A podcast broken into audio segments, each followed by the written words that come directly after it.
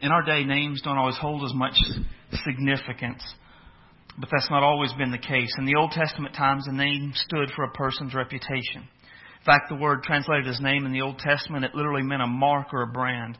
Parents often gave their children names that described the parents' hopes and the future expectations regarding that child. And the study of Bible names reveals much about the personality of the people mentioned in the Bible. For instance, David means beloved. Abraham means father of a multitude. Jacob means trickster. Goliath means splendor. And all of these people prove to be true to their names.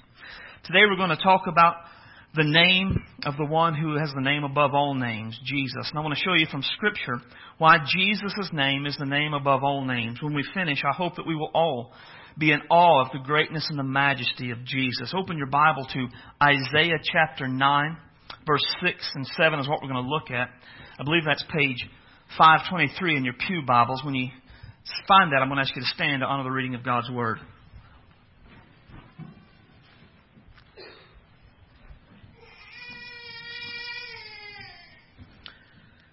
Isaiah 9 and 6.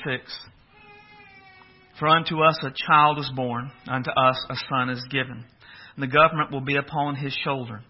His name will be called Wonderful, Counselor, the Mighty God, the Everlasting Father, Prince of Peace. Of the increase of his government and peace there will be no end upon the throne of David and over his kingdom, in order to establish it with judgment and justice from that time, even forever. The zeal of the Lord of hosts will perform this. The title of the message this morning is Jesus, name above all names. Let's pray. Heavenly Father, we love you today. You are great and awesome and worthy of our praise and worthy of our devotion. Father, we come today with a desire to know Jesus better, a desire to learn more about what these names mean and how they apply to our lives. Father, we want to experience Jesus as our Prince of Peace. We want to experience Jesus as our mighty God, our everlasting Father, and our wonderful counselor.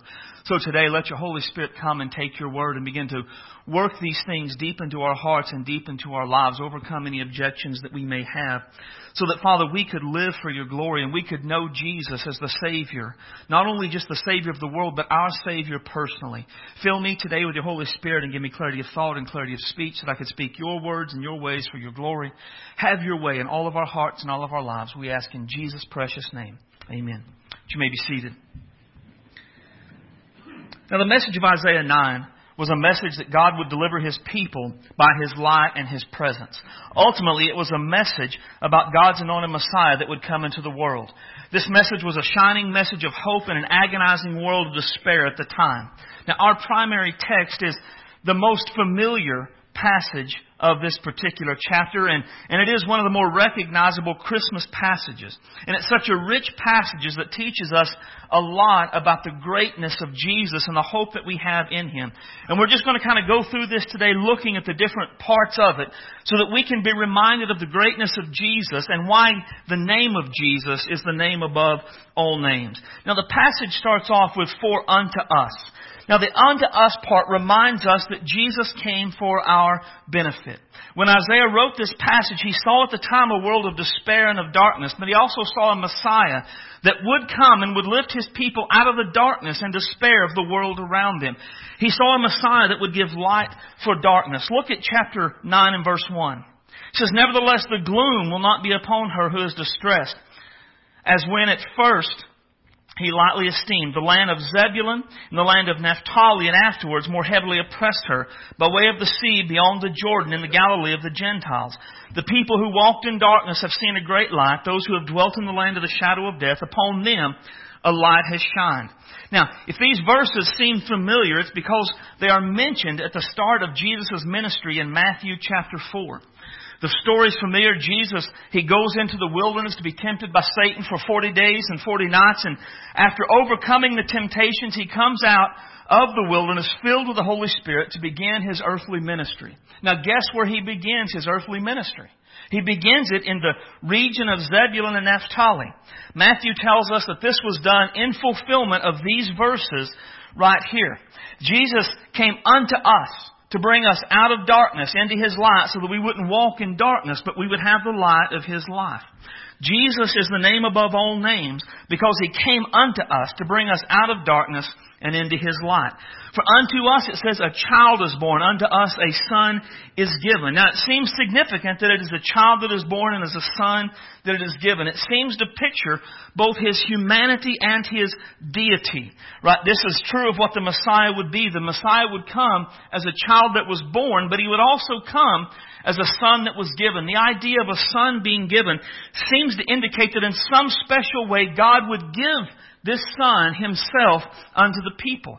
This is reminiscent of John 3:16 where Jesus said that God so loved the world that he gave his only begotten son. And since Isaiah is the prophet that has written this, it is also likely that the idea of a son connects back to, uh, to Isaiah 7 and 14, where God promised to give a sign of a virgin conceiving and bearing a son who would be called Emmanuel, or God with us. This, of course, was fulfilled at Jesus' birth. So again, Jesus is the name above all names because he came unto us to be God with us. Then in the rest of chapter 6, Isaiah through, or God through Isaiah, he gives us four famous names for Jesus that are descriptive of who he is and what he does, and they reveal why the name of Jesus is the name above all names. First, Jesus is the wonderful counselor. Now, people seek counselors because they're in pain or because they have a problem. Those in pain need comfort. Those with problems need guidance. When Jesus came to earth, He experienced pain and He went through problems just like we do. The main difference between Jesus' experience of pain and problems and ours is that the pain and problems Jesus experienced never caused Him to make a wrong action or a wrong reaction or have a wrong attitude or do anything wrong in that moment at all. And this enables him to be a wonderful counselor in our pain and our problems to help us make right decisions and do the things that we ought to do. The book of Hebrews reminds us we do not have a high priest who cannot sympathize with our weaknesses, but was in all points tempted as we are, yet without sin.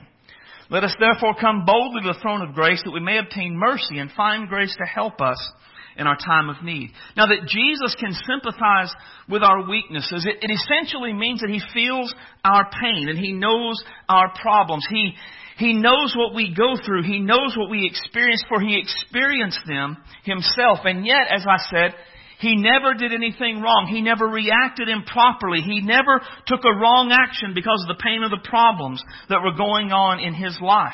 And that truth, it motivates us to seek Him at the throne of grace, where we are promised that in that moment we will find grace and mercy to help us in our time of need. Jesus is our wonderful counselor who can help us with any pain we're experiencing. Jesus is our wonderful counselor who can help us with any problems that we're going through. Jesus is our wonderful counselor. So he is the name above all names. Secondly, Jesus is the mighty God. Solidifying the fact that the Messiah would be God, we are told explicitly that he would be the mighty God. Now, the Hebrew word used for mighty, it gives us an interesting picture. It carries with it the idea of being a hero or a champion. Right? So Jesus came to be the champion God, really, that would defeat all of our enemies. The Bible gives us several enemies that Jesus has defeated. Right? Jesus has defeated death. And while death is still a thing in this life, it does not have the ultimate victory. Death has been defeated for the disciple of Jesus Christ because death in this life actually leads us to the presence of Jesus, and that is victory. While death is still a thing in this life, there is coming a day when death will be fully and finally defeated. There will be no more suffering, no more parting, no more hurting, and no more death. Jesus is the mighty God who has defeated death. Jesus has also defeated Satan. Satan is the great enemy of our souls that seeks to steal, kill, and destroy. And though he roams the earth like a roaring lion, seeking someone to devour, Jesus has defeated him. In fact, Colossians says that Jesus made a spectacle of him. So while Satan may roam and roar, he has no rights in the life of the disciple of Jesus Christ. Jesus, the mighty God, has defeated Satan on our behalf. Right? Jesus has defeated sin. One of the most important truths for the believer in Jesus Christ to understand is that they no longer have an obligation to fulfill the desires of their sinful nature. Yes, the sinful nature is still there. Yes, it still fights for control over our lives. Yes, the battle still rages and the battle is still strong, but no, we do not have to give in to its impulses. We never have to give in to its impulses. Jesus condemned sin on the cross and made it possible for us to live in victory over sin. Jesus is the mighty God who has defeated sin on our behalf. Jesus has defeated bondage. Now, bondage is essentially anything that enslaves us, not just sin. That's typically the way that we think about it, but it can be far more than that. Think about it in a term of what 2 Corinthians 10 describes as a stronghold. A stronghold is a mindset impregnated with hopelessness that accepts as unchanging that which is clearly against God's will. So think about in your life. Is there something in your life that is clearly against God's will? When you think about this particular thing, is there a mindset of hopelessness that says, this is just the way that it is? There's no way I can ever overcome it. There's no way I can ever be free. Well, that's a stronghold. And it's a sign that you are in bondage.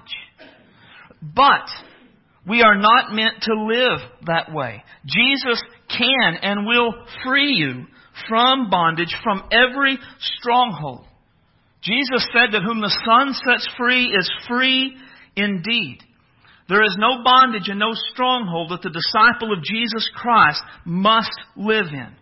Jesus is the mighty God who has defeated bondage on our behalf. And then Jesus has defeated condemnation. The disciple of Jesus Christ is aware of the fact that they have sinned. No doubt. We have all fallen short of the glory of God. We have done things we ought not to have done. However, the disciple of Jesus Christ is not beaten down by this fact. The disciple of Jesus Christ does not deny this fact doesn't act like it's not a big deal. But the disciple of Jesus Christ does not live in bondage or under the weight of condemnation because they know that Jesus Christ has set them free, forever free from condemnation. Jesus has absorbed the wrath of God against our sin. And because of that, as long as we are in Christ Jesus, there is no condemnation for us now or ever. Man, if there is one truth the disciple of Jesus Christ should get a hold of that would help them to live in the freedom and the liberty that Christ wants us to have is that there is no condemnation for us in Jesus Christ. He has freed us, forever freed us from condemnation. Jesus is the mighty God who has defeated condemnation and has set us free. Jesus is the name above all names because he is the mighty God who has defeated our enemies. Jesus is also the everlasting Father.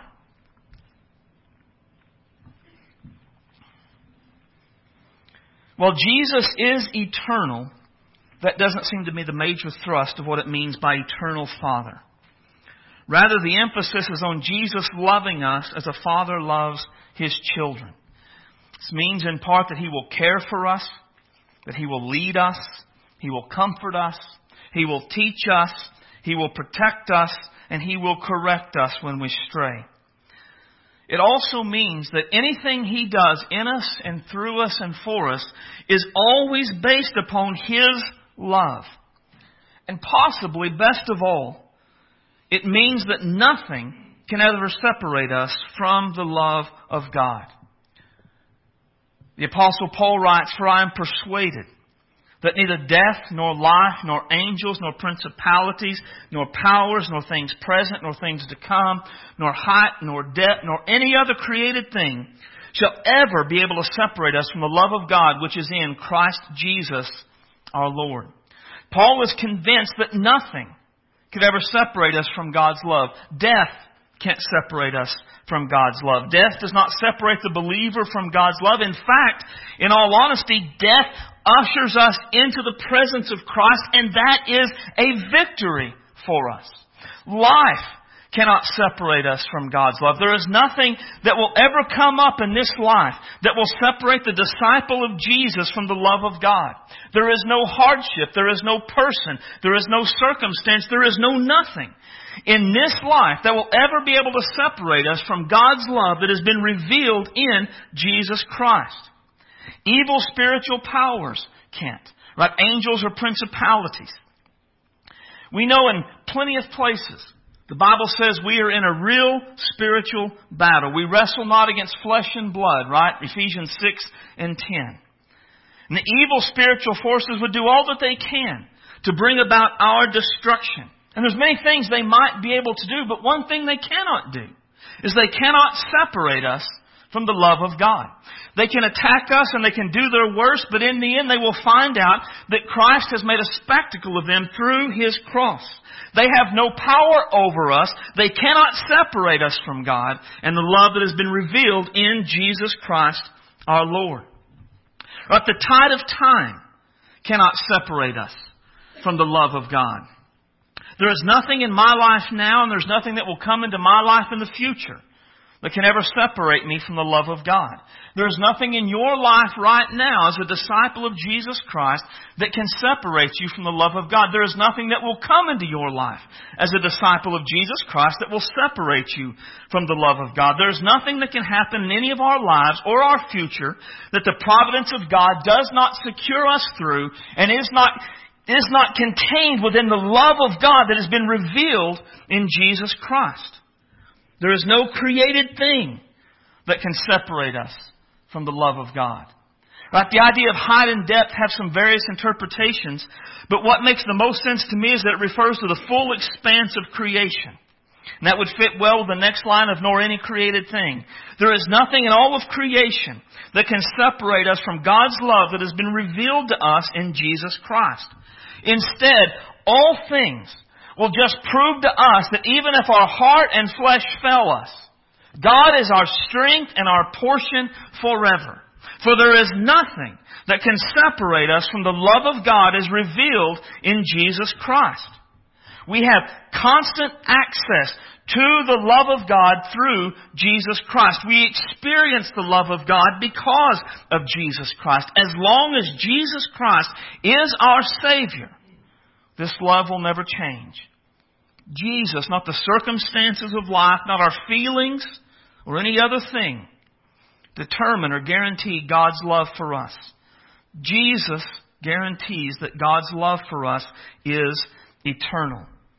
Jesus is the name above all names because he loves us with the everlasting love of a Father. And then finally, Jesus is the Prince of Peace. Now, there seem to be three aspects. The fact that Jesus is the Prince of Peace. The first is the peace that His kingdom brings into the world. But notice earlier in Isaiah 6 that unto us a, a son is given and the government will be upon His shoulder. Then look at verse 7. And of the increase of His government and peace, there will be no end. Upon the throne of David and over His kingdom, to order it, to establish it with judgment and justice from that time forward, even forever. The zeal of the Lord of hosts will perform or guarantee this. The idea of the government that Jesus would bring is essentially the kingdom of God. I think those are basically the same thing. The kingdom of God began to be ushered into the world when Jesus was born on that first Christmas morning. And it has been expanding ever since. And where the kingdom expands, peace reigns in those areas. And it will continue to expand until the Bible says that the entire world is brought under the rule and the reign of Jesus. And in that day, all wars and strife will cease. But Jesus will judge between many peoples. He will rebuke strong nations afar off. They shall beat their swords into plowshares, their spears into pruning hooks. Nation will not lift up sword against nation, neither shall they learn war anymore. I mean, our world today could use some of that, couldn't it? Our world today is filled with violence and anger and hatred and strife. But those things will not reign forever. The kingdom of Jesus Christ, it will spread. And it will grow. And it will conquer the world to the point when weapons of war are destroyed and turn into things that are harmless. Till there's not even a need to teach how to fight and how to learn war anymore. Jesus is the name above all names because He is the Prince of Peace that will usher in true and lasting peace in this world. Secondly, there's the peace that He brings within us. The Bible describes some people as being like the troubled sea when it cannot rest. It says that these people are, they're always tossed about. They're always stirred up. They're always uneasy. They're always anxious. They're always fearful. They're always angry. They're always in turmoil, both within themselves and with others around them. The Bible says that these people have no peace. But Jesus can bring peace into the life that is stirred up. Jesus said, Peace I, I leave with you. My peace I give to you. Not as the world gives do I give to you. Let not your heart be troubled, neither let it be afraid. The peace that Jesus gives us is different from the world because the peace is based upon Jesus. Right? It's not based upon things that are changing like a political party. It's not based upon things that, that external circumstances can destroy, like our prosperity. The peace is based upon the person of Jesus Christ. And it's not a peace that we earn, and it's not a peace that we develop and we build. It is a peace that He gives to us. And since it is a peace that He gives to us, there's, there's nothing or no one that can take it from us. Now we can set it aside and allow ourselves to be turmoiled again and stirred up again and in strife again, but we don't have to. Jesus has given us a peace that the Bible says passes all understanding. Right? And the world doesn't shake it, and the world doesn't change it, and the world can't steal it, and the world can't change it at all. Jesus has given us a peace that takes all of the strife and all of the turmoil and all of the, the constant upset that's within us, and He brings peace into it. Now, that doesn't mean there's not going to be conflict in our lives. And that doesn't mean there's not going to be stuff that happens in the world that we don't like. But it means in the midst of all of that, we're at peace because we're with Jesus. There is a peace that Jesus can give. The world cannot steal, the world cannot comprehend. Jesus is the name above all names because he is the Prince of Peace who can bring peace to the turmoil of our lives. And finally, Jesus brings us peace with God. Before sin entered the world, mankind walked with God in near perfect communion. But sin changed everything. At its core, sin is rebellion against the rule and the reign of God in our lives. Sin is essentially shaking our fist at God and saying, You will not rule over me. And this brings hostility between us and God. But Jesus came to bring an end to these hostilities. By Him, by Jesus, to reconcile all things to Himself, by Him, whether things on earth or things in heaven, having made peace through the blood of His cross.